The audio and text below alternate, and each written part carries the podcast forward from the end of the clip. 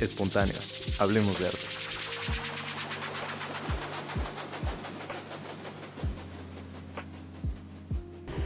Hola, ¿qué tal? Sean bienvenidos y bienvenidas a este su capítulo número 2 de Espontáneo.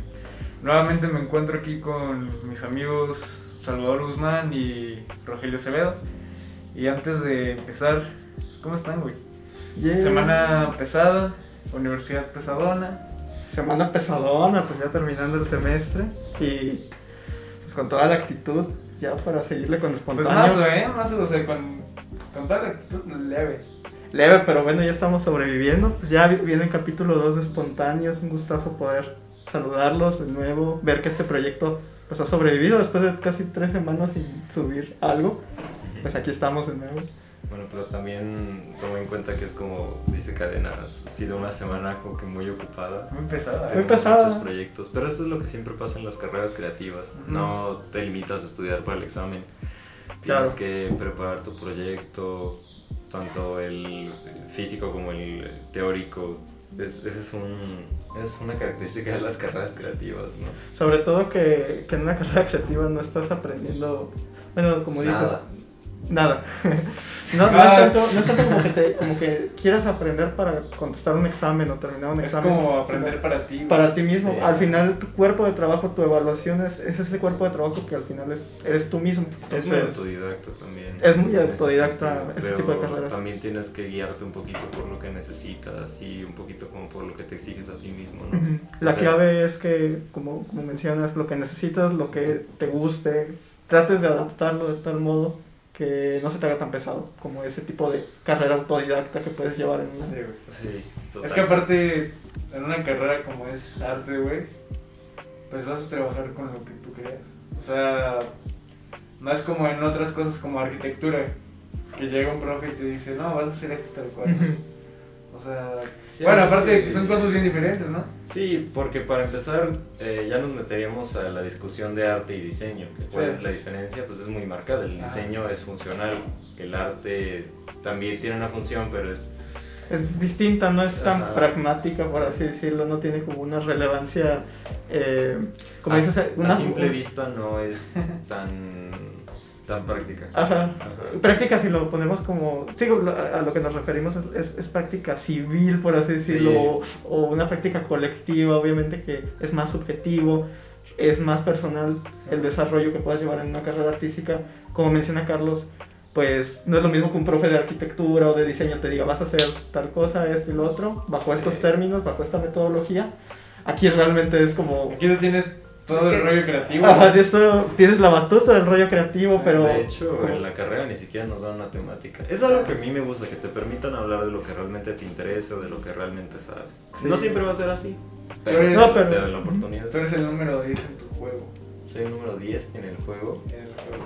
¿Por qué soy el número 10 en el juego? Güey, el 10 De Diego. de todo. Pues, Messi, güey. Wow, no sabía que también Messi.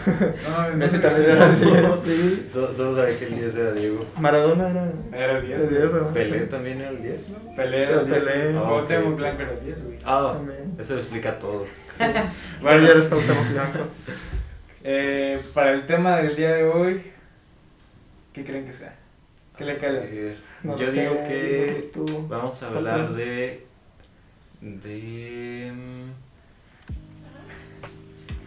Que hoy gana la máquina. Que hoy gana la máquina y eso va a ser un cambio en la Eso, hipermodernidad. eso es algo que tenemos que marcar. El día de hoy es la final del fútbol mexicano. Wow. Que aunque estamos fuera del contexto, Liguilla 8-15, Cruz Azul contra Santos.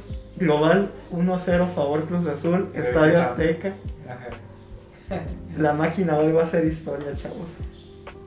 Hoy la va Cruz Azul. Hoy la va Cruz Azul. Hoy la va a Cruz es el Cruz Azul, va- vale la redundancia. Pero bueno, el- día de hoy hablaremos, bueno, dos temas, ¿no? Pero el primero va a ser jóvenes en el arte. Ok. Jóvenes en el arte refiriéndonos a cómo puede ser el mundo eh, desde un punto joven, cuál es el desarrollo de este en el arte, qué papel tienen los jóvenes ahorita en el arte. Eh, bueno, como decíamos en el capítulo pasado, nos encontramos en un estado que a veces es muy cerrado, no le puede llegar a dar entrada a, a cosas nuevas, ¿no? Pero también sabemos que eso poco a poco va cambiando, ¿no? Y que, que los jóvenes van teniendo un poquito más de entrada ahí en, en lo que hacen. Claro. ¿Ustedes qué, qué piensan? ¿Qué, qué sienten que, ahorita que me pongo a pensar en el sentido de que San Luis es cerrado, ¿no se acuerdan de una anécdota eh, de, nuestro profe Auchi Díaz eh, cuando estaba exponiendo un- su cuerpo de trabajo? Ah, y sí. nos había comentado que había realizado una exposición en la en Bellas Artes, me parece. Sí, es que aparte creo que trabaja ahí, güey. Y había, había expuesto fo- su fotografía en Bellas Artes y pues parte de la imaginería visual que él utiliza es el cuerpo humano y esto. Entonces eh, habían puesto un banner o habían puesto como esta, eh, eh, esta advertencia en la entrada de la galería que decía eh, advertencia, el contenido de la siguiente sala involucra eh, ese cuerpo desnudo y demás. Y yo me pongo a pensar, pues, eso no lo vas a ver como en, no sé, ¿en dónde? Claro, que como que ese flyer va más para cuando vas a una película a Cinépolis o algo así. Sí, necesariamente o sea, en una galería, ¿por se qué sien- tendrías se que siente como esa- Estas no. fotos están en clasificación. Es- Tú no te vas a Este, acordar, se- pero antes las películas tenías que ir a rentarlas. Ay, güey. Ah. No, tampoco estás tan joven, pero ¿Está joven? Está- Claro que soy joven, güey. Para los que no saben, yo soy el chavito aquí. Eh, sí, Yo tengo bebé. 18, él tiene 25, yo creo. yo tengo 30. Él tiene 30. Roger tiene 30, yo tengo 25 y Chain tiene 17. Entonces, No, güey, 15. tiene 15, Ah, sí, comienzas sí, sí. 15 en primavera. Pero bueno, como menciona Ah, Roger, sí, es, es que es eso. ¿Te acuerdas que cuando había eh, tenían esta sección que era en la entrada tenían la de niños, eh, Sí. más eh, al fondo tenían las de acción, pero siempre había un cuarto con una cortinilla que tenía las Las pelis, las las porquis. porquis. Pero sí. Películas de contenido. Y ahora que, que es, es, es entendible en, en ese contexto, ¿no? En, en un lugar como un blockbuster tal vez, o como Sí. alguna video donde el contenido es como para todas las edades, donde puedes ir a rentar, pues yo recuerdo que en los blockbusters, por ejemplo, rentabas videojuegos y Ah. estaban las películas de, no sé, o sea, jugabas Lego Indiana Jones y también allá al lado estaba, pues, no sé, algún juego X, como Manhunt y FIFA o cosas así. Pero sí se siente, o sea, como que, ¿por qué poner esa cortinilla? ¿Cuál es la necesidad de, de cerrar al arte y sobre todo cerrar como esas, eh, no, no tanto como posturas, sino como esas expresiones? O sea, Mm. tal vez es un poquito como condicionar la expresión y hacer del arte algo morboso, Claro. ¿sabes? Eso está descontextualizando completamente la obra que tú propones. Le agregas como esa connotación morbosa al arte que, Y que no tiene que tiene. serlo. Ajá, que no la tiene. En, el, en el blockbuster tal vez sí, porque hay, como decimos, hay, hay sí una segregación de gente. es muy diferente. Porque es entretenimiento y bueno, se entiende en ese, en ese contexto. Pero dentro del arte, como menciona Rogelio, pues, Nada, porque de- existe esa connotación. Deja tú, Sí, o sea, falta de- en el rollo del blockbuster, entretenimiento, pues sí es, güey. Pero diferenciándolo, obviamente, de lo que es el arte. eh, imagínate un morrito, güey, que va entrando a ese rollo. Y ve traileras en no sé qué. Un pedo así, güey, ¿no? Bailaras encuerados.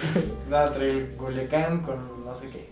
Pero bueno, o sea, como dice Aquí el treintón mi amigo el civilizado, que trae nuevo corte de pelo, el Rogelio. Así es. Pásale gel. Es que ya entra a trabajar a gobierno. Sí, y es, y es Gomer. Bueno, eh, sí es bien raro, ¿no? Que cierren alguna expresión. Sí, pero es, es un poquito como lo que mencionabas. Y de hecho creo que los jóvenes que están produciendo arte tratan de contraponerse siempre al, al contexto. No todos, pero sobre todo en el estado de San Luis Potosí, en donde hay una cultura más represiva en el sentido de que Tal vez llena de prejuicios, o Llena. con ciertos prejuicios Sí, de, años, prejuicios. de décadas anteriores. obviamente te vas a oponer o te vas a rebelar a eso. Yo siento que vamos un poquito como a la par con otros estados que son todavía muy coloniales en ese aspecto, ¿no? Como Todavía guardan como una- un cierto recelo por este, este antepasado o esta herencia cultural de la colonia Claro, que no nos Sí. dejan abrirnos al arte contemporáneo. O sea, mucha gente, y lo mencionábamos en el capítulo anterior, pues seguimos pensando que el único arte que hay en San Luis es, es las catedrales o las iglesias que hay en la Plaza del Carmen. Los museos. Cuando los, ajá, los museos Los estos- muse- no, pero los museos que pueden abrirse a más cosas, güey, pero sin embargo llevan lo mismo 20 años o tal. Ajá. O que seguimos con Bellas Artes pensando en las, en las técnicas, en las pinturas Sí, al óleo. Como el Homero técnico y, Y ya es como- lo discursivo pasa a segundo Ya, plano. y como lo menciona este Rogelio con Auch, Auch pues, es un profesor que, si no me recuerdo, se especializa en fotografía o es como... Sí, ¿no? Se especializa como en foto, como, Ujú. como instalación. Yo lo considero joven en el arte en el sentido de que es, es eh, argumentativamente es joven, pero también él como productor lleva relativamente poco tiempo produciendo a la escala en la que lo hace. Entonces, Sí, obviamente, siento raro hablar de, de alguien que no está invitado al programa, pero yo ya lo tomo como un referente, ¿no? Sí, claro. Entonces, Ah, sí. no sé ustedes... Saludos Auch. Tú pronto eh, vas a participar en una exposición. Ah, sí. sí, el 13 de junio va a haber una exposición en la Central de San José, es en el Centro Histórico, un, Ok. Un bar del Centro Histórico, se llama Sincronías. Ayer era, Muy güey. bien. Es a las, empieza desde las 4, van a, va a estar la exposi- en la exposición, pues varios chavos, de hecho, de, de la coordinación, de cuarto y sexto semestre, pues...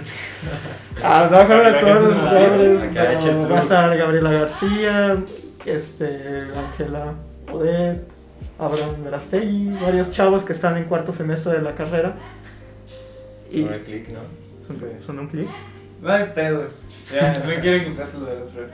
Ah, Sí. Igual este va a estar su servidor también exponiendo algunas ñereces. Este, eh, pues están todos invitados, por cierto, gracias a Rogelio que lo menciona, a Sincronías, es un es algo muy importante. de David Tello, güey. David Tello, saluda a David Tello, Aguachile. Este, Ah, que, paréntesis. Ese grito no tenemos a nadie no es, secuestrado. no es nada malo, es una criatura que tenemos en loro. casa.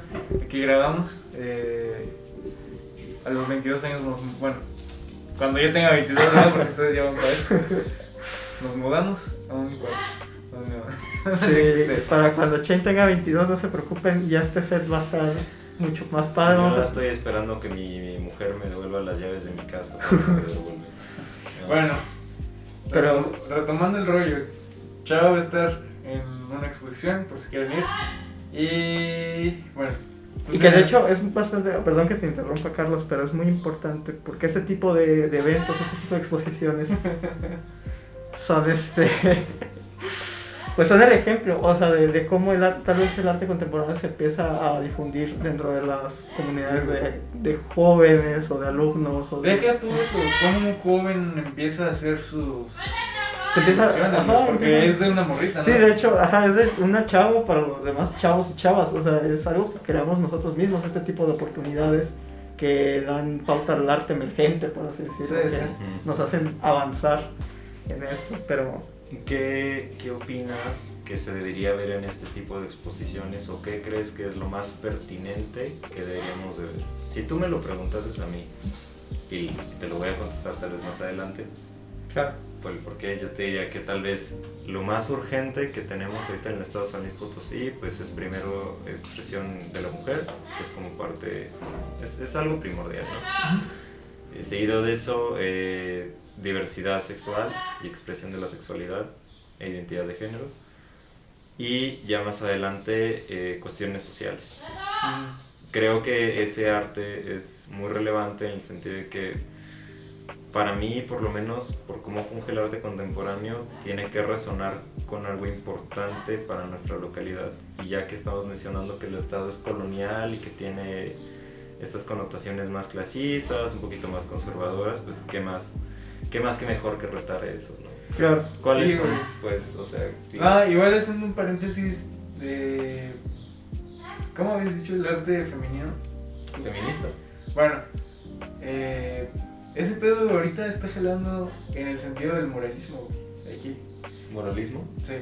Ok. Bueno, de murales. pues. Murales. Sí, sí. Street art. pues. Ándale. Hay chavas como Janine Ruiz y Ah, sí. Moon Mentur que hacen cosas muy, muy relacionadas a lo que es el feminismo o la mujer.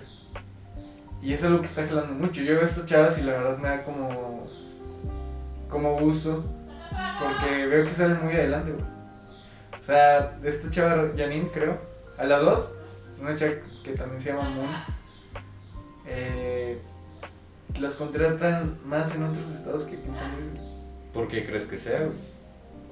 Sí, bueno, Porque Pero- el apoyo de aquí de las instituciones públicas no le conviene que estas chavas tengan un espacio para decir, no, pues es que si yo les contesto a ustedes es muy probable que ejerzan violencia sobre mí. De- deja tú eso, Eso, eso es algo que pasa en todo el país. Pero como decías, güey, o sea, San Luis, ponle tú que es un estado un poco más colonial.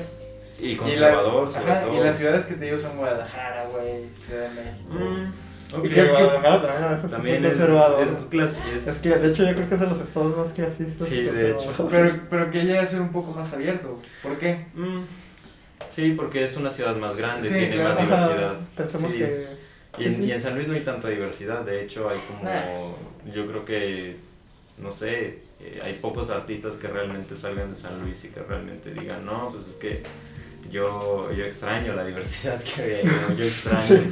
que Realmente, en Nueva York. El artista que se sale de aquí, pues no extraña Eh, necesariamente. pero también el artista que se ancla a San Luis, pues no sé, es como esa frase que dice que un hombre que nunca ha salido de, su pueblo piensa que ese pueblo es el mundo. Y es totalmente Ah, cierto. sí, sí. No por eh, hacer menos un pueblo, ni nada, por demeritar, eh, nada, nada. A lo que voy es No, más bien estamos Tu tratando como de exponer, sea, Sí, la... tu visión se va a limitar a lo que estás viendo y lo que estás expresando se limita a lo que vives, ¿no? Claro. Digo, o sea, hay gente muy descontextualizada que se pretende hacer obra o se pretende hacer un proyecto y termina haciendo cosas que no tienen sustento porque no hay una experiencia, que no tiene que haber una experiencia de primera mano, pero sí es mejor cuando las experiencias están validadas un poquito como por, bueno, más bien que la pieza está validada por, Por tu experiencia, porque existe como esa sensibilidad de, como mencionas, ya Ajá. existe una experiencia previa que te hace entender el tema del mejor, digamos, desde un mejor ángulo. Y eso es parte del arte joven. Claro. O sea, el, el artista joven va a hablar de las cosas que él está viviendo, no de las cosas que le van a pasar en unos años. No, nunca he visto un artista que diga, y mucho menos Ah, las cosas que le pasaron a sus papás o algo así. Mi Exactamente. Sí, es cierto, es totalmente cierto. Pero eh, totalmente también por ese lado eh, sería muy contradictorio que un artista joven hombre dijera puedo hacer piezas de feminismo porque no tiene experiencia que respalde el porqué. La, ideología Ah, güey, pero-. Pero estás de... Bueno, yo en- cuando empiezo a hacer arte en la carrera, güey, me doy cuenta que teníamos que hacer documentos, una investigación. Sí. Güey, ¿estás de acuerdo que también hay muchos güeyes que no saben... Hacen, ponle tú que hacen cosas bien chidas, pero no se pueden llegar a fundamentar de algo tal cual. O sea, como No. que siempre estás hablando de... Ah, pues va, me late eso, pues lo voy a hacer. Y les salen cosas chidas, pero quizás no tienen un fundamento, güey. Es y es ahí donde entramos de nuevo a, a conceptos de arte contemporáneo, de qué, de qué es eh, exactamente pues, el arte contemporáneo. Ya como lo habíamos mencionado en el capítulo anterior y como dice Carlos, este, el arte contemporáneo se basa en, en la fundamentación, en el concepto, más que en el objeto. Nosotros cuando entramos a arte contemporáneo, pues como dice, es bastante chistoso, ¿no? Que crees que llegas y haces pieza y le explicas y, y bye. O sea, sacas bien. Muy inquieto, güey. Oye, no me inquieto. Sí. Una disculpa, hermano. Eh, perdonen, es que. Es que. No, güey, no, el. Y bueno, como, como mencionábamos, llegas y te piden un, un, Un escrito. un proyecto güey. escrito donde tienes "Ah, que cabrón, ¿no? citar en APA, tienes que leer. En, eh, en lo personal, pues considero que es muy importante y como menciona Carlos, es muy importante porque así hablas, digamos que generas una nueva experiencia desde la intelectualidad, ya no tanto de la vivencia. Las dos son muy importantes, vivirlo como entenderlo, como, como sentirlo. Sí.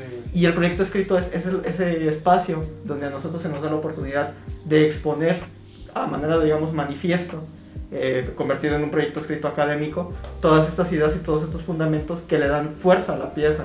Sin él, muchas veces la pieza, porque volvemos, el objeto no importa a veces, es más bien todo el concepto que hay detrás de él.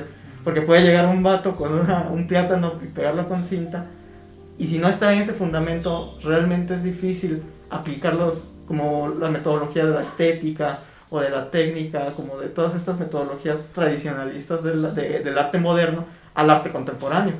¿Cómo vas a, entender la teoría? O sea, no puedes, por ejemplo, aplicar la teoría del color en un plátano y una cinta de aislar. Mm. son siendo objetos. no vas a, es, es complicado, ¿no? Tal vez sí se pueda, pero es muy complicado. O no tiene tanto que ver O los el puntos de fuga. Ajá, y entonces, ¿qué pasa? En el arte contemporáneo se aplican nuevas metodologías. Es ahí donde vemos que el arte contemporáneo, otra cosa muy importante, es interdisciplinar y transdisciplinar. Como mencionaba Rogelio, se basa en ideologías, se basa en fundamentos filosóficos, históricos, sociológicos, antropológicos. También hay que buscar un poquito. Ahora que. Ese, por ejemplo, ahorita tú que mencionabas el feminismo o, la- Sí. o todos estos problemas sociales, ¿de dónde sacas como los fundamentos para entender estos, estos, estos problemas y luego materializarlos a tu pieza? Por medio del trabajo o de los estudios académicos de historia, de antropología, entender metodología Claro. de la investigación de esos Sí, pero también siento que hay temas que son más que evidentes. Ah, claro. Entonces, Sí, sí. sí. sí es importante siempre respaldar un trabajo, pero hay temas que son innegablemente Sí. necesaria- es- son necesarios y es necesario que se hable de ellos, es necesario que se discuta de ellos y que se les dé su espacio y que se entienda. Más que su espacio, yo diría que tomarlos como prioridad.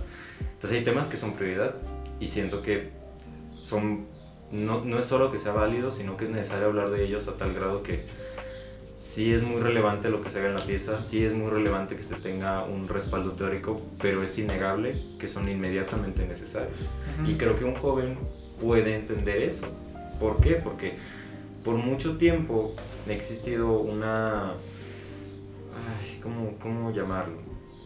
Una idea que tú me habías comentado desde el principio de la carrera, de que una persona joven no tiene las capacidades o no tiene la, la madurez suficiente como para producir algo eh, de calidad o algo sensible o algo que sea mm, pues relevante, cuando es todo lo contrario. Es una Creo falacia que la- sí, creo que la espacio especial. Sí, creo Porque que es que, es que los regidores que tenemos siendo grandes, pues que han hecho, ¿no? Para el, para el Estado. Exactamente, y creo que el joven va a ser el más sensible Ante y, y, en- y entiéndase sensible como por el hecho de no, no, no una persona como débil o algo por el estilo, no, sensible en, en el sentido de que puede entender de dónde vienen esas emociones, puede entender hacia dónde dirigirlas y no me lo van a negar. Los primeros trabajos de cualquier manifestación artística siempre tienen la mayor cantidad de esencia. Y, Sí, y quiero usar un ejemplo eh, un poquito fuera de nuestro contexto de arte. Los músicos. Siempre los primeros álbumes están cargados de esa energía que es muy difícil repetir en trabajos posteriores. Se dice que se perdió la chispa, se dice que ya no tienen de qué hablar. Y de cierta manera es verdad, porque llegas a ser estable, llegas a conformarte con la posición en la que estás. Cuando Por eres joven, eres inconforme. Interpol hicieron dos álbumes buenos. Y después ¿Cuál? Yo nada más escuché uno. el hicieron Turn on the Bright Lights y luego hicieron Antics. Y todos los discos que sacaron de ahí en adelante estuvieron carentes de algún sentido, de algún propósito, no tuvieron el mismo sonido. Son discos que se hicieron porque tenían que hacerse. Claro. Y muchas veces va a sentirse así también en el arte o en diferentes manifestaciones. ¿Por qué? Porque el joven tiene esa necesidad, el joven de verdad en la inmediatez de querer expresarse va a buscar cualquier salida para poder reflejar los sentimientos que, Que lo atañen del agravio. Sí, que lo atañen de, de manera inmediata. Entonces, es difícil que, por ejemplo, el trabajo de un artista como Orozco resuene conmigo porque yo no tengo las mismas... No, pues no somos parte de su contexto. Primero, por su contexto y, primer, y también, segundo, como por posición socioeconómica, no me voy a meter tanto en eso. Y también por el hecho de que muchas veces lo he estudiado y resulta que es más como un, un poco, ay, no sé, como una oferta de, de mercado. Como si el mercado dijera, ah, tu artista conceptual ahora en verde, blanco y rojo, algo por el estilo. Perdón si Que es... no decimos que es poquito- malo, o sea, más bien lo apreciamos como el, ar- en- Sí. dentro de la historia del arte, pero a lo que vamos aquí, y es como dice Rogelio, es complicado, eh, como nosotros como, como estas nuevas generaciones de artistas en formación o, o artistas en general, o sea, que no- pues, realmente como mencioné es parte de sensibilidad, no de, de intelectualización, eh, pues vamos a tratar de reflejar nuestros sentimientos de nuestro contexto, de nuestras piezas, y por ende vamos a buscar lo único que nos va a resonar es lo que sea parte de. Vamos a poder apreciar lo demás, sí, pero no sentirlo, porque a nosotros no nos toca, nosotros no somos revolucionarios de ese estilo de los Ujú. 30, 40, 50. Sí, es, es un arte que viene del contexto siempre. Y es más, Entonces, el arte contemporáneo, muchas personas lo definen como el arte que sucede en el periodo de tiempo del que se esté hablando del mismo. ¿Ok? Sí, no tiene que ser así.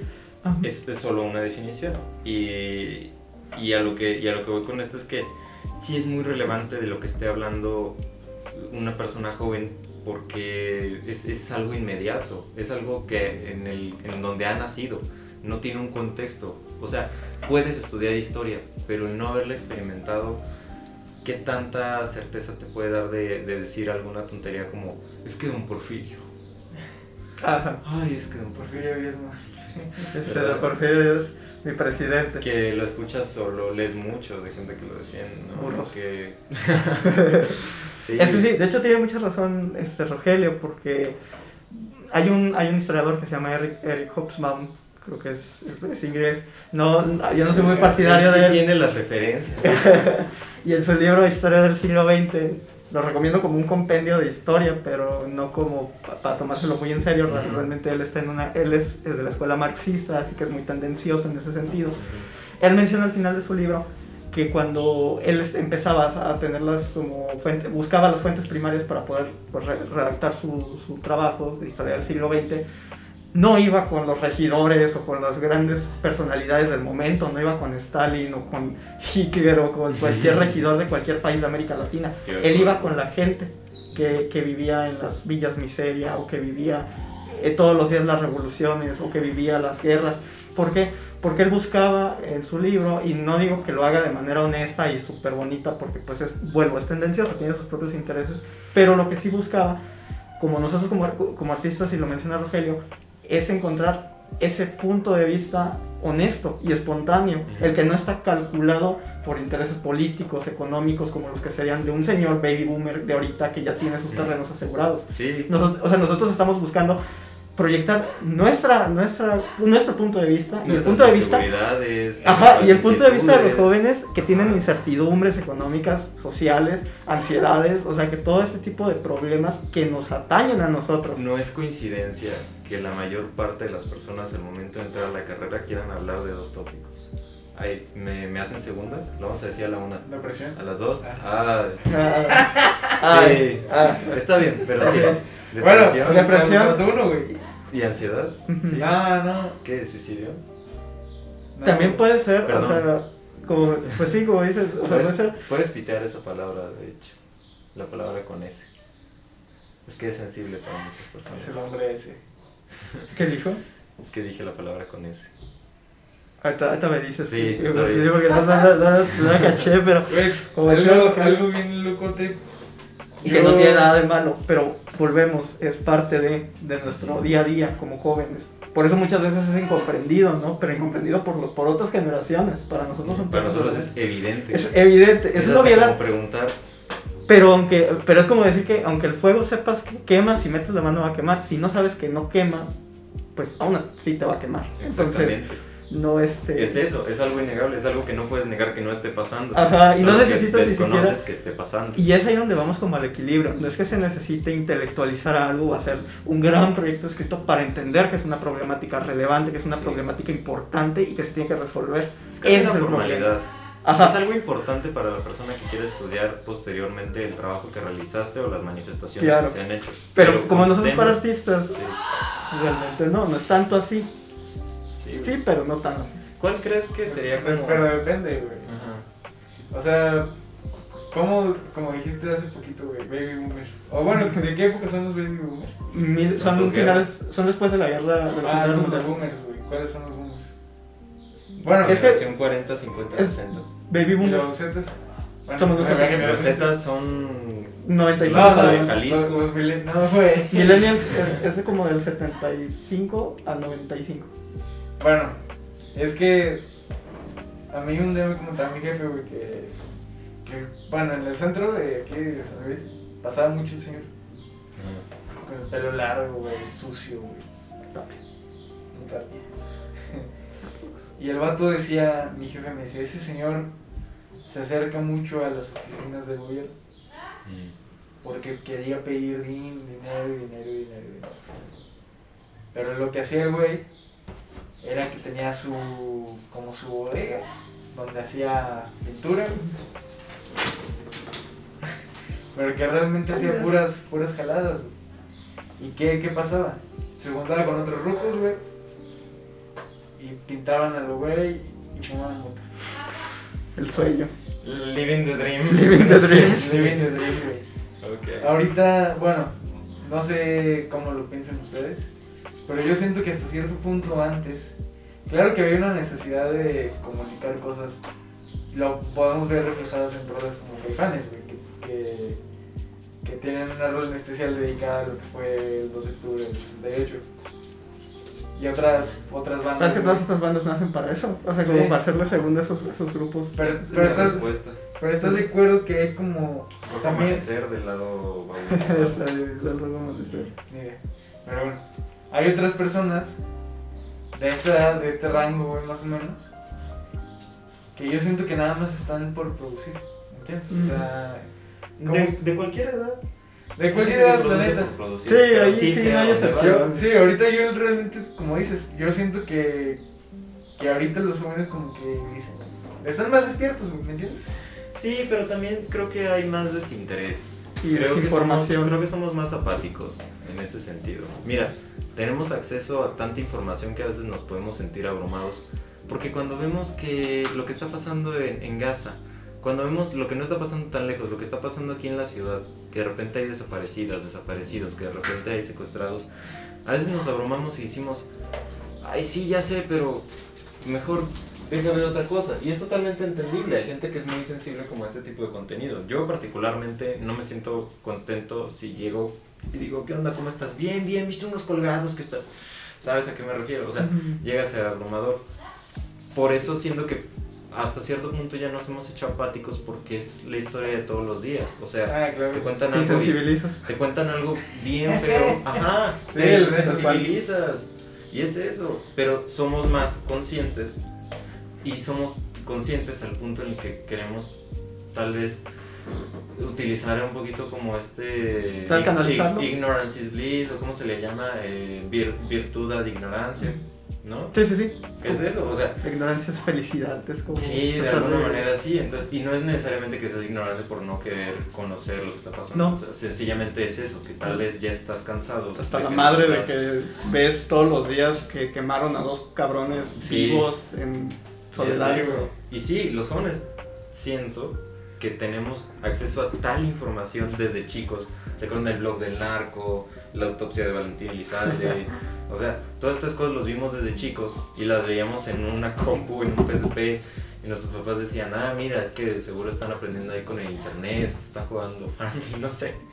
Pero es eso, o sea, el, el, el asunto es que aunque los jóvenes ya sepan todo lo que está pasando, aunque los jóvenes tal vez sean más conscientes de lo que pasa o, o ignoren menos las cosas. Es que están tan preocupados por sí mismos. Estamos tan Sí. preocupados por nosotros mismos que no nos da tiempo, chance de preocuparnos por el demás contexto. Sí, sí, Por eso- por eso es que una eso es lo que Es la- Es la apatía por la incertidumbre. O sea, es una, es una cadena. Eh, Es una cadenita que se ha hecho. es una cadena que se ha hecho. Y pues sí, es, es bastante Es interesante. que ahorita son dos cosas, güey. Bueno, tan siquiera en la carrera. O son cosas sociales, güey. Como acá mi compañero. Acá mi, Como Cami Tyler. O, o son cosas muy personales. Y, y eso lo ves muy reflejado en, en la producción nueva. Pues por ejemplo Chava tiene una producción que me parece muy hermosa porque es contenido que, bueno, perdón, no contenido, es un influjo de ideas que tal vez hemos ignorado o que hemos, tom- o que hemos hecho mis, no sé, que hemos tomado erróneamente en nuestra cultura occidental. Esta sabiduría oriental y demás la hemos adaptado y ya la hemos como que hasta caricaturizado.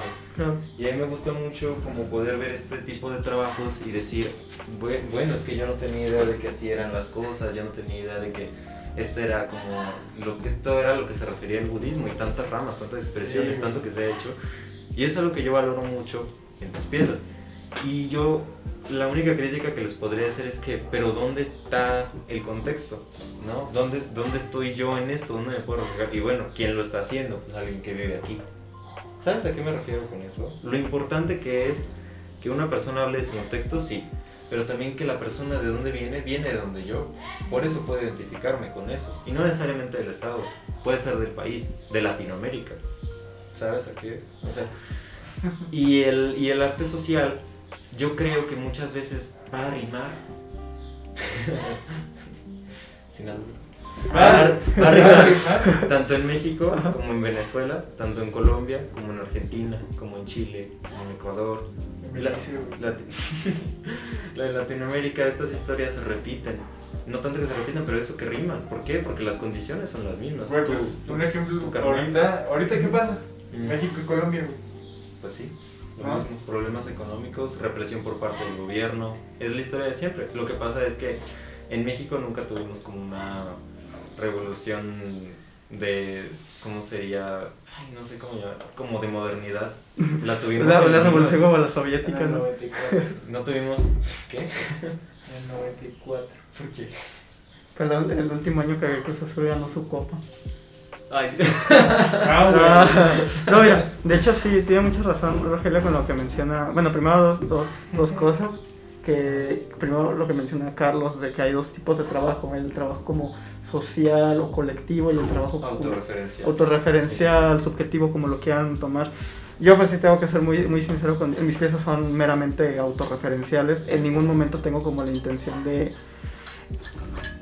Yo difiero ahí un poco con la opinión de Rogelio porque considero que la espiritualidad es como una cualidad, como diría, universal Ah, o Sí. sine qua non de, diría Tapia de- de lo- del ser humano.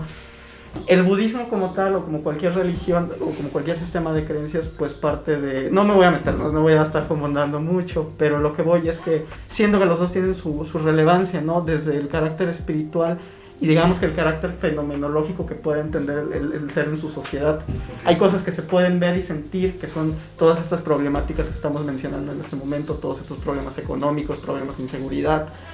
Y otra cosa también es desarrollar en nosotros como esa espiritualidad y no lo veamos como algo New Age, sino ese criterio o ese tipo de ese tipo de moralidad que también es, considero yo que es muy importante y que no lo he pensado como algo colectivo, pero que por lo menos en mí sí buscan ello, ¿no? Como ese tipo de reflexión Sí. o contemplación de la incertidumbre, como una nueva manera de canalizar todas estas incertidumbres que hemos mencionado por medio, en mi caso, del budismo y de la creación de piezas en esa temática, ¿no?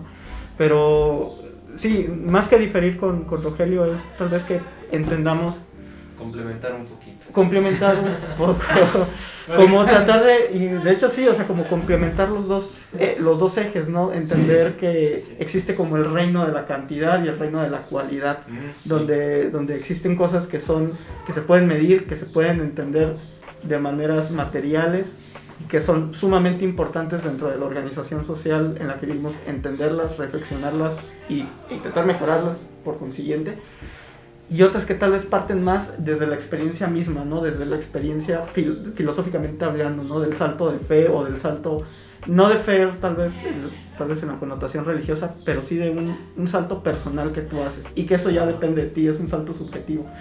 El arte también funciona para eso, ¿no? Hay que también entenderlo, pues hay pues, distintos ejes y está pues perfecto. Es que es eso, o sea, ¿de qué estamos hablando? De que... Es que, por ejemplo, no, es que, por ejemplo, tú dijiste que cuál es el contexto en el que parto de mi pieza. Bueno, es que hay comunidades budistas en, en- en México y hay comunidades budistas en Latinoamérica. Pero no parten de eso tus piezas, ¿verdad? O sea, son... No, realmente son autorreferenciales, pero no significa que los símbolos no los puedan entender estas comunidades. Claro. Realmente parten de una incertidumbre Sí. que todo, todo como practicante de budismo o cualquier practicante serio de alguna religión, un sistema de creencias, o, de un, o digamos un erudito de, de- de la filosofía de la teología, van a entenderlo. Todas estas búsquedas por la comprensión de tu fe propia, de entenderla, de, de- de abrazarla, tal vez de no de comprender tu naturaleza al final de cuentas. ¿no? Ya. Son problemas universales y que no vienen de, de nuestro contexto simplemente. El budismo no es japonés. El budismo es, una, es un sistema de creencias universal. Solo porque su- surgió en Japón no significa que solo los japoneses lo... o digo, que surgió en la India. No significa que, que solo los, eh, la gente de la India lo pueda practicar. Porque no, es complicado, ¿no? Entonces, ¿por qué el cristianismo llega aquí? ¿Por qué hay tanta fe, tanta sí. fuerza en el cristianismo? Sí. O porque este, ¿por qué tenemos conceptos tan, tan duros como el bien y el mal? y que no dependen de un contexto. ¿Por qué en Alemania el bien y el mal? Si tú matas a una persona en Alemania va a ser igual de malo que si lo matas en México. Ok. Aunque sean dos continentes distintos, aunque sean dos lugares. Es porque hay, hay universalidades, ¿no? Mm, sí. Entonces hablamos que la fe y la religión, los sistemas espirituales pueden llegar a estas universalidades y ciertas cosas. Estamos hablando de lo, o hablo de lo esotérico de, la- de mis piezas, ¿no? Realmente no, no parto de símbolos como poner un Buda o poner un, un este, un- una cruz. Ah, güey, todo va desde ti, ¿no? Va, ajá, va desde mi experiencia tienes propia. mucha razón. Tal vez le resté ese grado como de universalidad como a los temas que tú tratas. No, no, pero- trataba de connotarlos un poquito como a la- al contexto.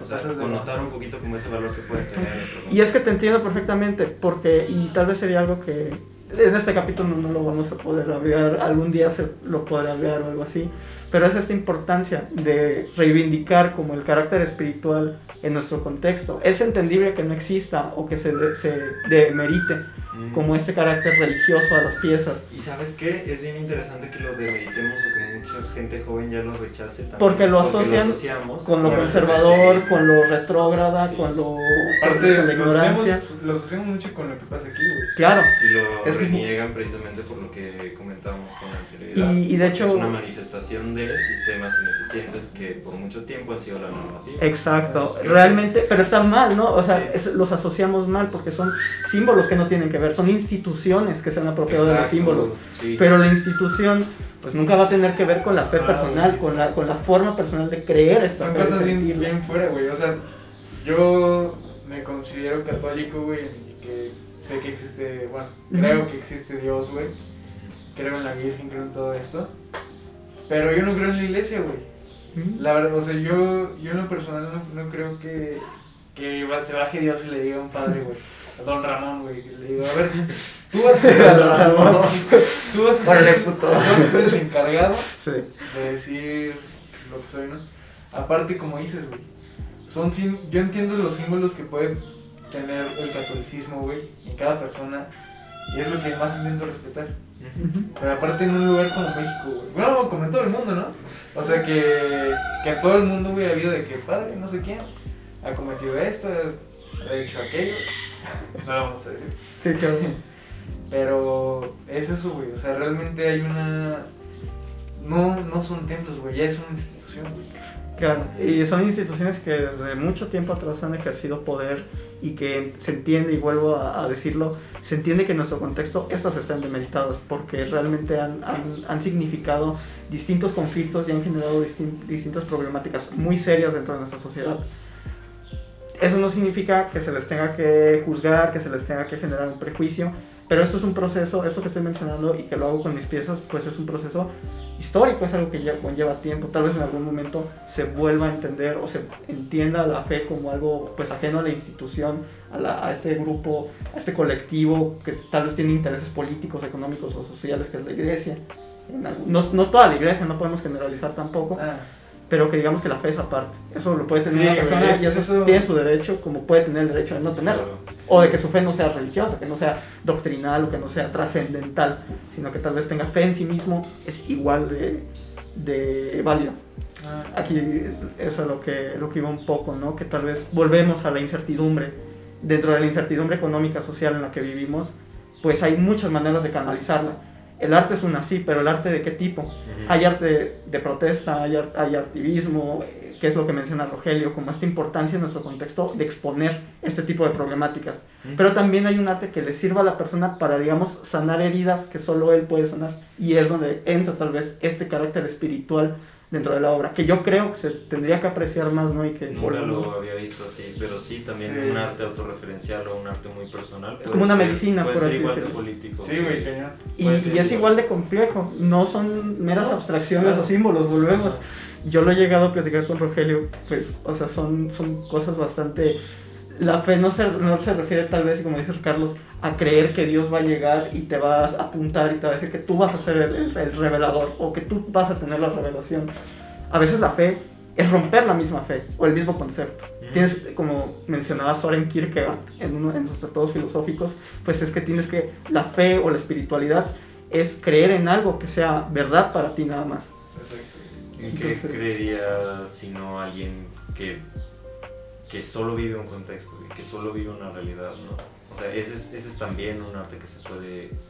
Es también una prioridad para el arte. Ujú. Entender cuál es la realidad de estas personas y a partir de eso no experimentarlo, creer que puede sustituir una experiencia real como la de él a través de una pieza, sino el poder tener esa capacidad para empatizar. Y no Exacto. empatizar en el sentido, eh, como tú me habías mencionado antes, de querer ponerse en los zapatos de otra persona no. una persona adulta difícilmente va a poder entender lo que pasa a un joven ahora. Puede entender cómo se sentía él cuando era joven, porque el ser joven puede ser solitario, no, ser es joven lo puede ser difícil, puede ser complicado tener que eh, afrontar los desafíos de cualquier persona que se le impone a una persona más vieja y más rancia que puede decir yo sé más porque soy el más viejo y tengo más experiencia. es eso, ¿no? Que sí, la experiencia es muy valiosa, pero hay de experiencias a experiencias. Hay personas que tuvieron años de experiencia descontextualizada, irreal y fuera de... Desinformada. Y desinformada, eh, o con influjos Dogmática. Exacto, y hay personas que viven una realidad, pues es que va a sonar muy tonto, pero una realidad muy real, muy eh, cruda. Es esa crudeza y esas personas van a poder hacer trabajos que puedan tal vez ser, sí, más impactantes, pero no por ello más valiosos, sino que van a poder proporcionar una visión más completa de, de lo que se Como dices, más espontánea y como el- más honesta. Igual, ay, güey. Bueno, llegando como a una pregunta, eh, yo creo que importante, güey. Hace ratito decías que los jóvenes ahorita son personas más sensibles. ¿Ustedes qué le dan? Bueno, sensibles en... Siempre hemos sido sensibles. Ajá, pero bueno, Más bien creo que estamos tan informados. Digamos y que la tan sensibilidad- Expuestos a la información que nos hemos vuelto, no, no sensibles en un sentido de que somos más frágiles, sino sensibles a que podemos tener más empatía por Ajá. otras personas. Sí, o sea, que es sensible como, pues, digamos que el, del olfato, ¿no? Hay banda que, que puede...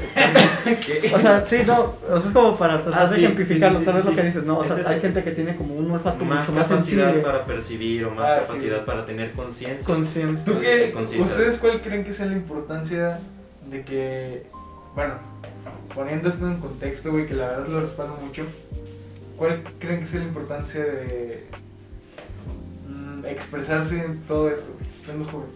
Siendo esa persona que quizás recibe todo, güey, o que, bueno, como le hemos hablado muchas veces nosotros, con ese, con ese pedo de, del narco, güey, ¿no? Mm. que eran cosas que se nos acostumbraron mucho, güey, quizá cuando estábamos más morros. Pero ustedes, ¿cuál creen que sea esa importancia? O más bien, ¿cuál creen que sea la importancia de expresar todo eso ahorita? Si me contestas tú primero, te lo agradecería, porque ya siento que Chava y yo estamos acá. Sí, sí, como echándole...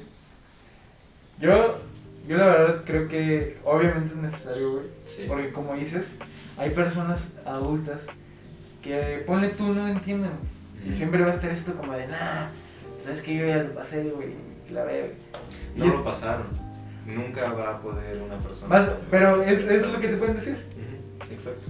Es, es lo que te pueden decir, aunque tú personalmente sepas que está mal, pero a veces prefieres como que no, entrar. Puedes tomar cosas de Ajá. un consejo, siempre puede ser así, pero es una realidad que tus papás nunca van a vivir lo que tú viviste o lo que estás viviendo Lo que estás pasando. por el mismo contexto. Así como ellos nunca vivieron lo que vivieron sus, nuestros abuelos Claro. y así sucesivamente. Y Sí, principalmente como por nuestra época. Bueno, sí, y Porque nosotros... si hubiesen sido tus papás en el medievo y tú en el medievo, sí. Ah, sí. No, no, no había tanto cambio como para poder decir, ay, no me comprendes. O sea, pues, Bueno, sí, es que hay, hay- hay- tienes mucha razón. Vivimos Sobre todo que la posmodernidad es, es algo muy líquido que sí va haciendo unos cambios. Líquido, es eso. No puedes tener la misma experiencia de una persona que tiene 5 años más que tú, porque ya es un contexto. distinto. De hecho, ya es complicado. es Así me siento yo con usted. Así me siento yo con los viejitos.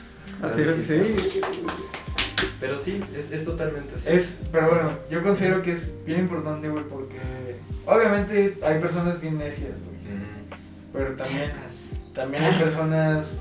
Yo, por ejemplo, si hablo... Y de todas Bueno, maneras. Me pasó que en la prepa, una maestra le decía a las chavas, cuando empezó a resonar muchísimo lo del feminismo, o sea, más de lo que ya, y dijo, pues es que la neta las morras no tienen por qué hacer esos destrozos, no tienen por qué pintar eso, pero creo que, bueno, en ese sentido la verdad no me quiero meter mucho, pero en un rollo así, güey, que quizá tú lo estás recibiendo más, güey. Que quizá tú te pones a pensar en un futuro. ¿Me entiendes? Porque siempre está eso. A- No sé si a ustedes les pasa, pero a mí mi jefe a veces me dice como de, güey, pues, yo ya tengo la vida resuelta. Tú, a ver qué pedo. ¿no?" Y es que tu bebé tiene mucha razón. nuestro futuro es muy incierto precisamente por cómo vivimos. Respecto al comentario de esta maestra, yo no quiero hablar como de lo que debió de haber dicho ella como mujer, porque de nuevo, mi experiencia es la de un hombre. No- nunca va a poder compararse con la experiencia de un hombre. Volvemos a la sensibilidad. Exacto. Pero considero que por el entorno en el que creció esta maestra, por la edad que me supongo debió tener esta maestra, alrededor de unos 40, 50 años, por el tipo de eh, servicio que proveía una educación privada o algo por el estilo. Ok, son personas que yo Un colegio católico. con mi cochino estereotipo puedo asumir que esta señora era mocha. Entonces... eh, ¿Moche? Sí, mocha. ¿Cómo? Pues cerrada, Ah, eh, más conservadora. Este, este vato pensó en pocha. No, Mocha. güey. Mocha. No, Está sí, partido, una- güey. una muy conservadora que obviamente, bueno, muchas veces hay mujeres que de hecho priorizan como la aprobación masculina Sí. en sus Güey, ajá. Pero también hay, hay como... Yo, yo siento que en este caso, güey, Y, y es algo generacional aparte. de eso. Sí, La- la clave está en lo que dice Rogelio, que es condi- está condicionado su pensamiento pues al contexto en el que nació, Sí, sí, en el que creció. Pero ahorita, por ejemplo, hablando en ese pedo, la neta, bueno, esto, esto no es meterse, güey, pero es, es pinche ser observador. Pero tú ves todo lo que pasa de ese pedo, lo, ves- lo que ves en redes, casi casi todo es publicado por niñas, jóvenes, pues.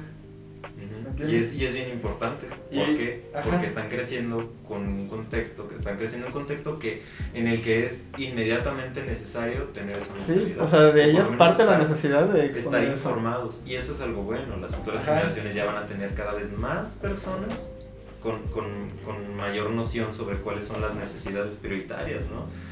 O sea, Tal vez nuestro criterio evolucione, tal vez buena o de mala manera no sabemos, pero el punto es que nuestra generación en 50 años pues generen un cambio, o sea que las nuevas Sí. generaciones no tengan estos prejuicios que tienen los grandes en nosotros ahorita Sí. en pleno 2021. Sí, sí, ¿no? y corresponde a nosotros como un poquito desprendernos de todas estas ideas. Generar Por eso el trabajo de los empatía. jóvenes es bien importante, porque Por eso mientras puede, fíjate, el trabajo de un joven puede resonar en una persona mayor. Sí, Puede Sí, güey, cabrón. pero es, muy cabrón. pero es, no me, es innegable que el trabajo de esa persona joven va a ser todavía más importante para los jóvenes que lo están viendo. Porque Muchísimo. independientemente, independientemente de cuántos años tengas, tu trabajo en algún día, en algún momento va a envejecer. Tú vas a envejecer, tu trabajo a la par de eso. Ese discurso va a envejecer contigo.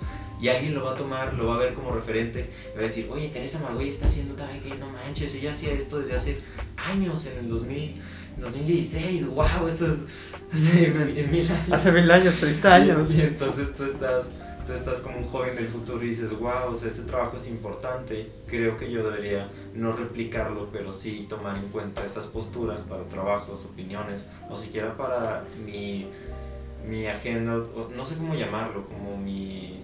No, pues lo, lo metes dentro de como tu caja de, de, tu- de tu creencias. mentalidad, o tu- como- lo que llamaría el Tu mindset. Ma- Ajá, tu mindset. Tu- tal cual. sí, la mentalidad, es eso. O sea, Entonces, ya no llegas a, a situaciones en donde una persona con, con prejuicios hubiese dicho, ese güey es joto, lo voy a tratar mal.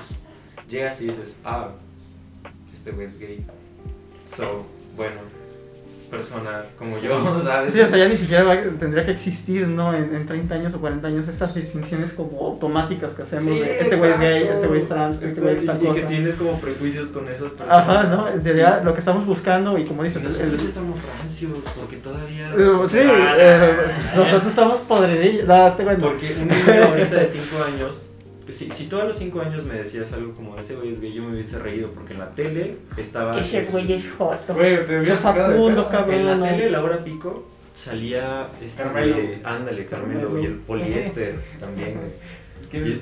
Perdóname que siempre estoy hablando de Laura Ahora Pico es así como la referencia medular de Roger en su trabajo. Pero, Descansa en paz, Miguel Bilbao. Sí, es que sí. pero esos eran los ejemplos que uno veía en la tele. Mm. Entonces, cuando no solo la tele, sino que tus papás, los vecinos, todos rechazaban. Tus amigos Personas gay. sus papás. Obviamente tú creces y, y si no tienes contacto con personas gay, que obviamente no van a salir por miedo a que los maten o por miedo a que los discriminen, eh, pues bueno, ¿qué- ¿en qué te conviertes? Sin querer te conviertes en una persona homofóbica. Como los niños ya están cada vez más expuestos. No, no expuestos. Como los niños cada vez tienen más información, más información, más, más acertada o por lo menos tienen... Pues nuevos puntos de vista, o sea, ya, puntos de vista, ya, ya, puede- ya no solo se pueden quedar como encasillados Ujú. o como caciqueados como nosotros con nuestros papás, como dices, como la opinión de nuestros papás, que era para nosotros así como la autoridad máxima, ellos ya tienen como internet y todo, nosotros también. Y el chiste es que nosotros también ta- nos deslindemos poquito a poco de estas cosas que en la infancia tal vez pues sí, Sí. nos aca- acarreamos, ¿no? Pero... Ay, perdón. No, y, y es que es eso. Y los jóvenes dicen, no sé si los adultos le- les han dicho eso, me siento como los chicos del barrio Sí. cuando hablan de los adultos, ¿no? Ah, sí. Pero. Y los adolescentes, los de secu. Ajá. Pero dicen que los jóvenes de ahora se quejan mucho. Pues sí, Pues es que ¿qué porque quieres? las cosas no estaban bien y como que tal vez hay cada y afortunadamente cada vez hay menos conformismo por parte de los jóvenes. Güey, Sí hay eh, apatía, Ajá. pero cada vez ves más personas. No, pero, la, ajá, pero como dices, hasta la apatía es un, es un pinche. Es, es algo bien raro porque, por ejemplo, llegué a ver este comentario de. Es que, ¿por qué criticas como al neoliberalismo o al capitalismo si tú también participas? O sea, si tienes Uf. teléfono y estás grabando con un micro que compraste en No Amazon. porque. Pues, güey, o sea, ne- necesariamente que yo estoy como condicionado a vivir en este sistema tan Exacto. pitero, que estoy obligado a vivir en él, pues por eso lo critico, porque me obliga a vivir en él, tengo el, el derecho de, de quejarme. Tal vez no puedo hacer una revolución, tal vez no puedo matar policías, no es no está bien tampoco hacer un, un charco de sangre por ese tipo de cosas, porque Sí. no es el punto. Pero, si lo que, pero lo que puedo hacer es cambiar mi criterio, y, y de él, pues, no sé, desarrollar, pues, no sé, sobrevivir al final, porque estoy condicionado. Es ¿no? como esta crítica que hacían de Bernie Sanders, en la que le decían ¿Quién es Bernie Sanders, güey? es Para, un político todos- gringo, güey. para los que nos escuchan. Es un político Político. gringo, amigo de Killer Mike y Julian Casablancas. Killer Pero- Mike. Killer Mike. Entonces, eh, bueno, a Bernie lo criticaron mucho porque él apoyaba la salud eh, universal en Estados Unidos, el sistema de salud universal. Eh, tenía políticas que eran tal vez más paternalistas en cierto sentido, pero que eran necesarias porque la brecha económica en Estados Unidos es impresionante, o sea, pero bueno, le criticaban a Bernie porque él tenía una casa bonita, tenía negocios y él tenía una estabilidad económica buena. Y entonces la gente decía, a ver, ¿cómo puedes hablar de que las cosas están mal si tú estás viviendo bien? Y esa es una falacia. Güey. O sea, bueno, sí son mamadas. Son una, güey, En pocas es una palabras, mamada. es eso, o sea... son una falacia del hombre de paja. O sea, nada más Ujú. quieres como reducir el argumento del otro, pues chicándote haciendo un detalle suyo. Exacto. Es que no tienes razón porque tienes barro. Güey, o sea, sí, mira, es lo que- pero pongo es así. eso, güey. O O sea, sea, lo pongo así, güey. Es como los pin... Ay, güey, ¿cómo me surra? Tú ves un vato que, ok, está trabajando, güey, pero quizá tú no puedes chambear porque estás muy cabrón en tu escuela, güey, o algo. Y te dicen, güey, es que es dinero de papi, güey. Y, y es como que invalidar una opinión, güey, o invalidar Sí. algo, güey, y es, y es, es, una- es una falacia y es una Bueno, mamada. es, es, un, es una mamada de la rama de la manada que dijo. Sí, y es que como, como dicen, eso, es- eso está mal, debemos de quitarnos como también ese tipo de, de prejuicios, o sea, somos, al final, somos chavos. O sea, nuestra generación, sea de donde sea, de donde lo veas, a menos de que neta sean unos white así asquerosos que conscientemente son clasistas. ¿Qué papá? Yo soy. No, me... No puede ser, güey. no, tú eres fan de Maradona. Te o sea, güey. Morenito. No puede ser, güey, sí. No puede ser white man. Ay, el otro día me puse a ver unos. O sea, no sé cómo, pero llegué como unos videos bien feos de White Chickens. Pero, pero en, ningún, en los comentarios no se veía que les dijeran White Chickens. Eran como, ¿qué, qué videos tan divertidos? Suban más. Y, y es que es el problema, o sea, también es lo que volvemos, o sea, los- nuestros, nuestros, este, y lo dijiste ahorita, también México tiene como, y es- si lo vemos en San Luis, lo vemos en todos lados, está como muy segregado. Sí. Entonces, si hay comunidades de jóvenes, yo la verdad que soy, yo no, yo me considero neutro políticamente, yo no me meto en eso. Si tuviera que, yo, pues, ahora sí que como dice mi hermano, si me tengo que considerar algo, pues anarquista, porque el budismo es anarquista en cierto modo, para mí todos son iguales al final. Todos, desodorante es Axe Anarchy. ajá, Axe Anarchy. Sí. Anarchy, sí, está bien chilo. No. No. Bueno, Huele es cierto. Sí, no. Axe Anarchy, güey. Axe Sí. Pues ya que ese es mi cumpleaños. Como Sex Pistols, te voy a regalar uno. Y bueno, como decía ya para, no, para terminar la idea, este, sí está como muy... Sí hay un cierto contraste, hay, así como hay grupos, como tal vez mm, incluyéndonos, que, que tratamos como de hacer estas reflexiones ante nuestro contexto y pues que somos, estudiamos artes. Que ahorita voy a hacer un comentario que tal vez es muy relevante, tal vez para otro capítulo que está chilo, no sé. Ahí te vamos A ver, a a eso. ver, a ver. Este, sí, hay también gente, hay también jóvenes, pues, que siguen cayendo en el mismo clasismo. Tal vez no es su culpa, tal vez es culpa, como mencionamos, de la condición, del, pues, de la influencia de sus padres. No sé, hay otros que realmente son muy asquerosos los comentarios que hacen. Como dices, estos white que luego tienen 16, 17. No sé si lo hacen a conciencia, pero son clasistas.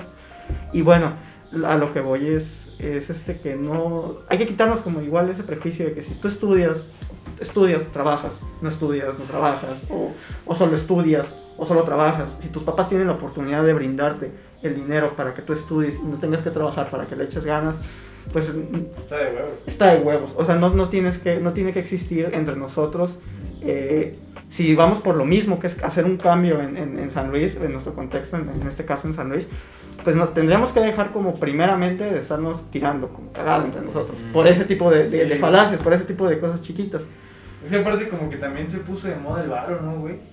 Güey, es que... Como desde que existe la humanidad se ha puesto de moda el varo.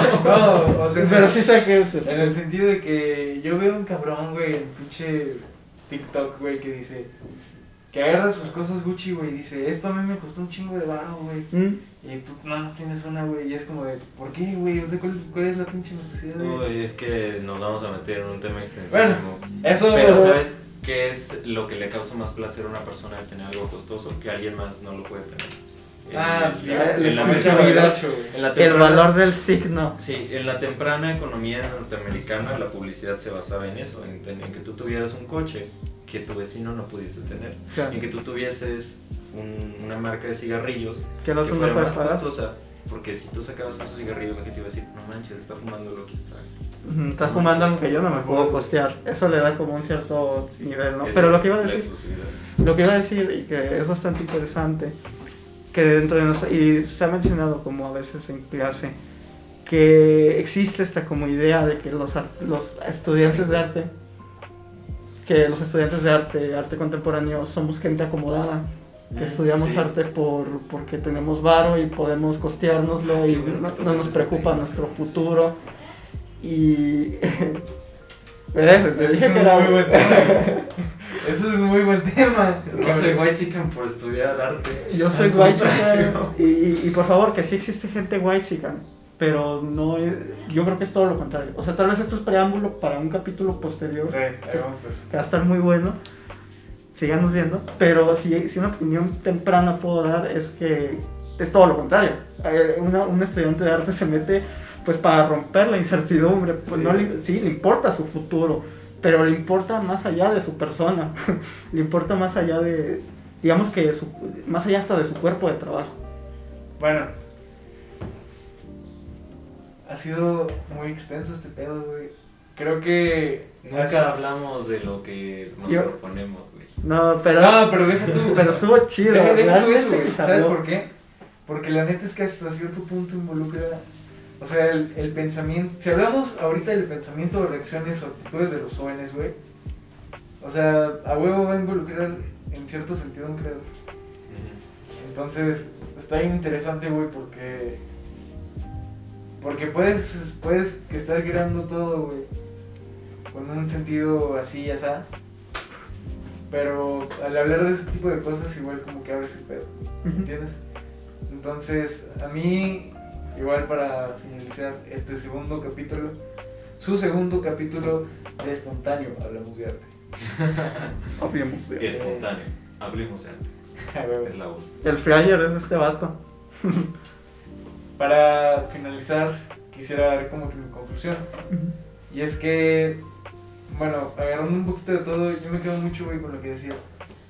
De que si somos muchos jóvenes los que estamos como más, bueno, por el simple hecho, güey, de estar más expuestos desde hace muchísimo a cosas como las redes sociales, güey. Yo no sé ustedes, pero yo a los 10 años ya tenía pinche face, güey. Sí, igual. 10, 9 años. Estamos más expuestos a todo ese pedo, güey. Y realmente nunca vamos a saber qué, qué pasa. Y la necesidad de expresar cosas, güey, que pasan desde hace mucho, incluso es hasta cierto punto bien necesario, güey. Salvador ahí haciendo una pieza. para, para hablar Arte mucho. Por ejemplo, igual regresando un poco a este tema de cómo es que ahorita cosas como el feminismo y otras situaciones son mayormente publicadas por gente joven, güey. Yo veo fotos de señoras grandes, güey, viejitas, que, que están en el centro, güey, con un cartel referente a, güey, y dices, qué chingón, ¿sabes? Porque si el arte joven no puede, a veces es como muy costoso para él meterse y quizá en una persona más grande. Sí, y es lo que mencionábamos antes, que el arte joven sí puede influir en personas mayores. Ajá, se puede, y eso está bien chido. Totalmente.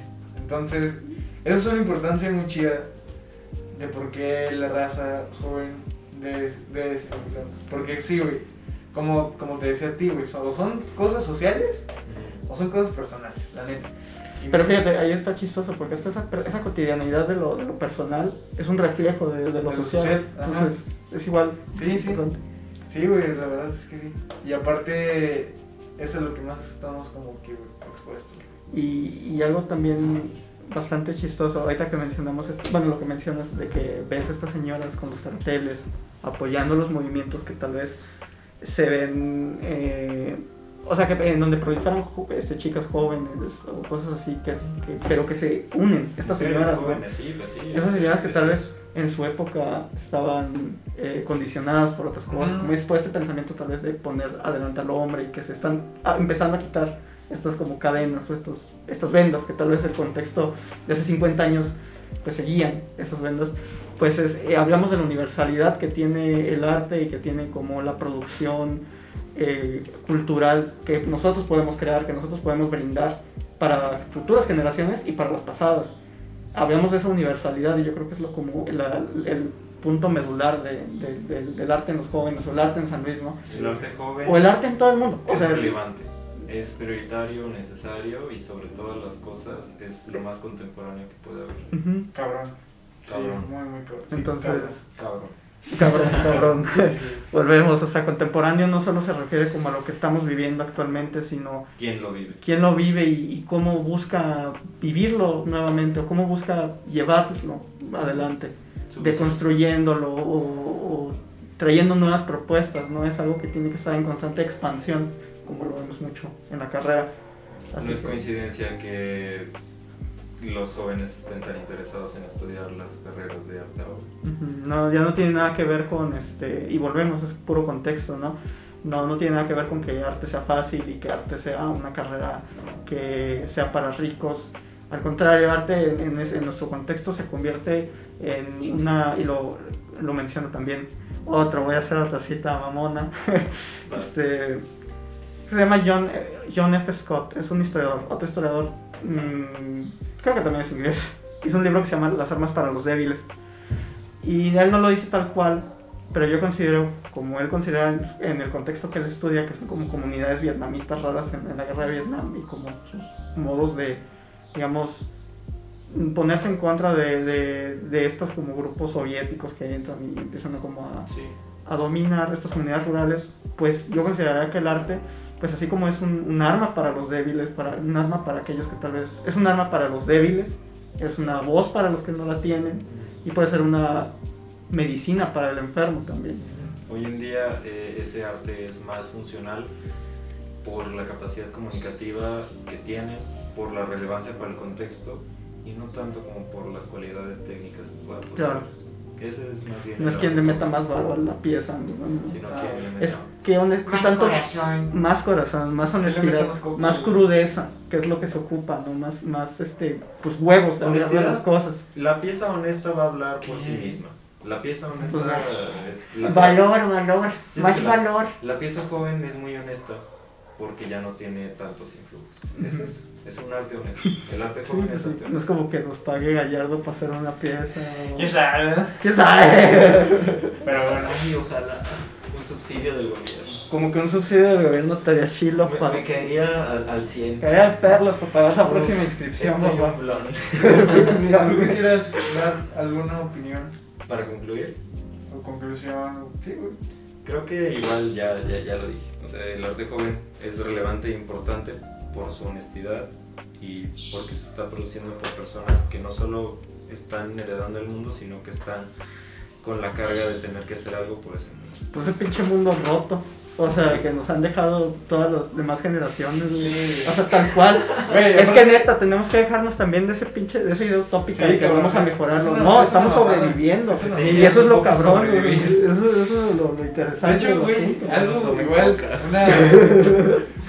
la última anécdota, pues, tengo un amigo, güey, eh, el otro día me dice, güey, que la neta nosotros tenemos que salvar el mundo, güey. Pues, Le dije, Es que- no, güey, pues es que realmente siempre está en manos de todos, güey. Al final de cuentas, o sea, no porque la pinche gente ya grande, güey, te diga, no, es que lo que usted ya es consecuencia de, es consecuencia de ustedes lo que está pasando ahorita.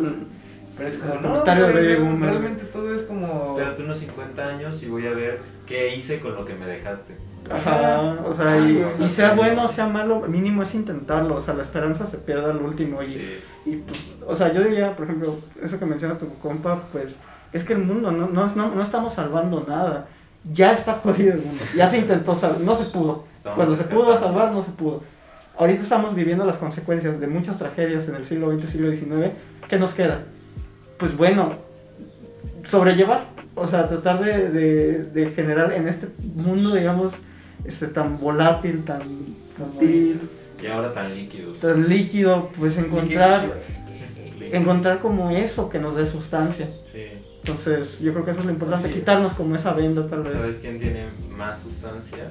El, el arte que es honesto. O sea, eso, eso es. Sí, solo hay, hay el mal, el mal y, la falsedad, todo, todo, la tragedia, todo ese tipo de conceptos negativos son ausencia de bien y eso da a entender que el bien, la honestidad, la virtud son lo único sustancial que puede existir, es lo único que puede ser permanente y que puede ser verdadero. Entonces, pues sí, volvemos. Lo único que estamos buscando como nuevos, como jóvenes, como nuevas generaciones que viven en este mundo, es tratar de conseguir una pizca, aunque sea de esa, de esa sustancialidad en la vida, en la nuestra y en la de nuestros seres queridos, en, lo- en lo que nos rodean. Así es. Así que, Es una crítica, el, el arte más joven puede fungir como una crítica a los sistemas preestablecidos porque un adulto no tiene quien le diga que esté mal. lo es, sí, totalmente. Muy acuerdo. Sí, amigos, la verdad. Bueno, Vientos. ha sido... Este estuvo muy, muy estuvo bueno, pesado. estuvo- estuvo chido. Muchas gracias por escucharnos. Muchas gracias por escucharnos o vernos, quién sabe. No sé si lo acaban de seguir, ¿no? Pero bueno, El micro sigue prendido, Eh, eso está seguro. Si la cámara no funciona, yo mido dos metros, soy un moreno canela pasada. japonés. Yo soy, yo soy Cristiano Ronaldo. Bueno, esperamos mucho que les haya gustado e interesado este capítulo. La verdad es que sí estuvo chido. Yo lo disfruté mucho. Eh, nos estaremos viendo pronto en. Espontáneo, hablemos de arte. Ay, güey, como escucharon. Nos estamos viendo pronto y sos. Un mucho. gustazo. Bye. Bye.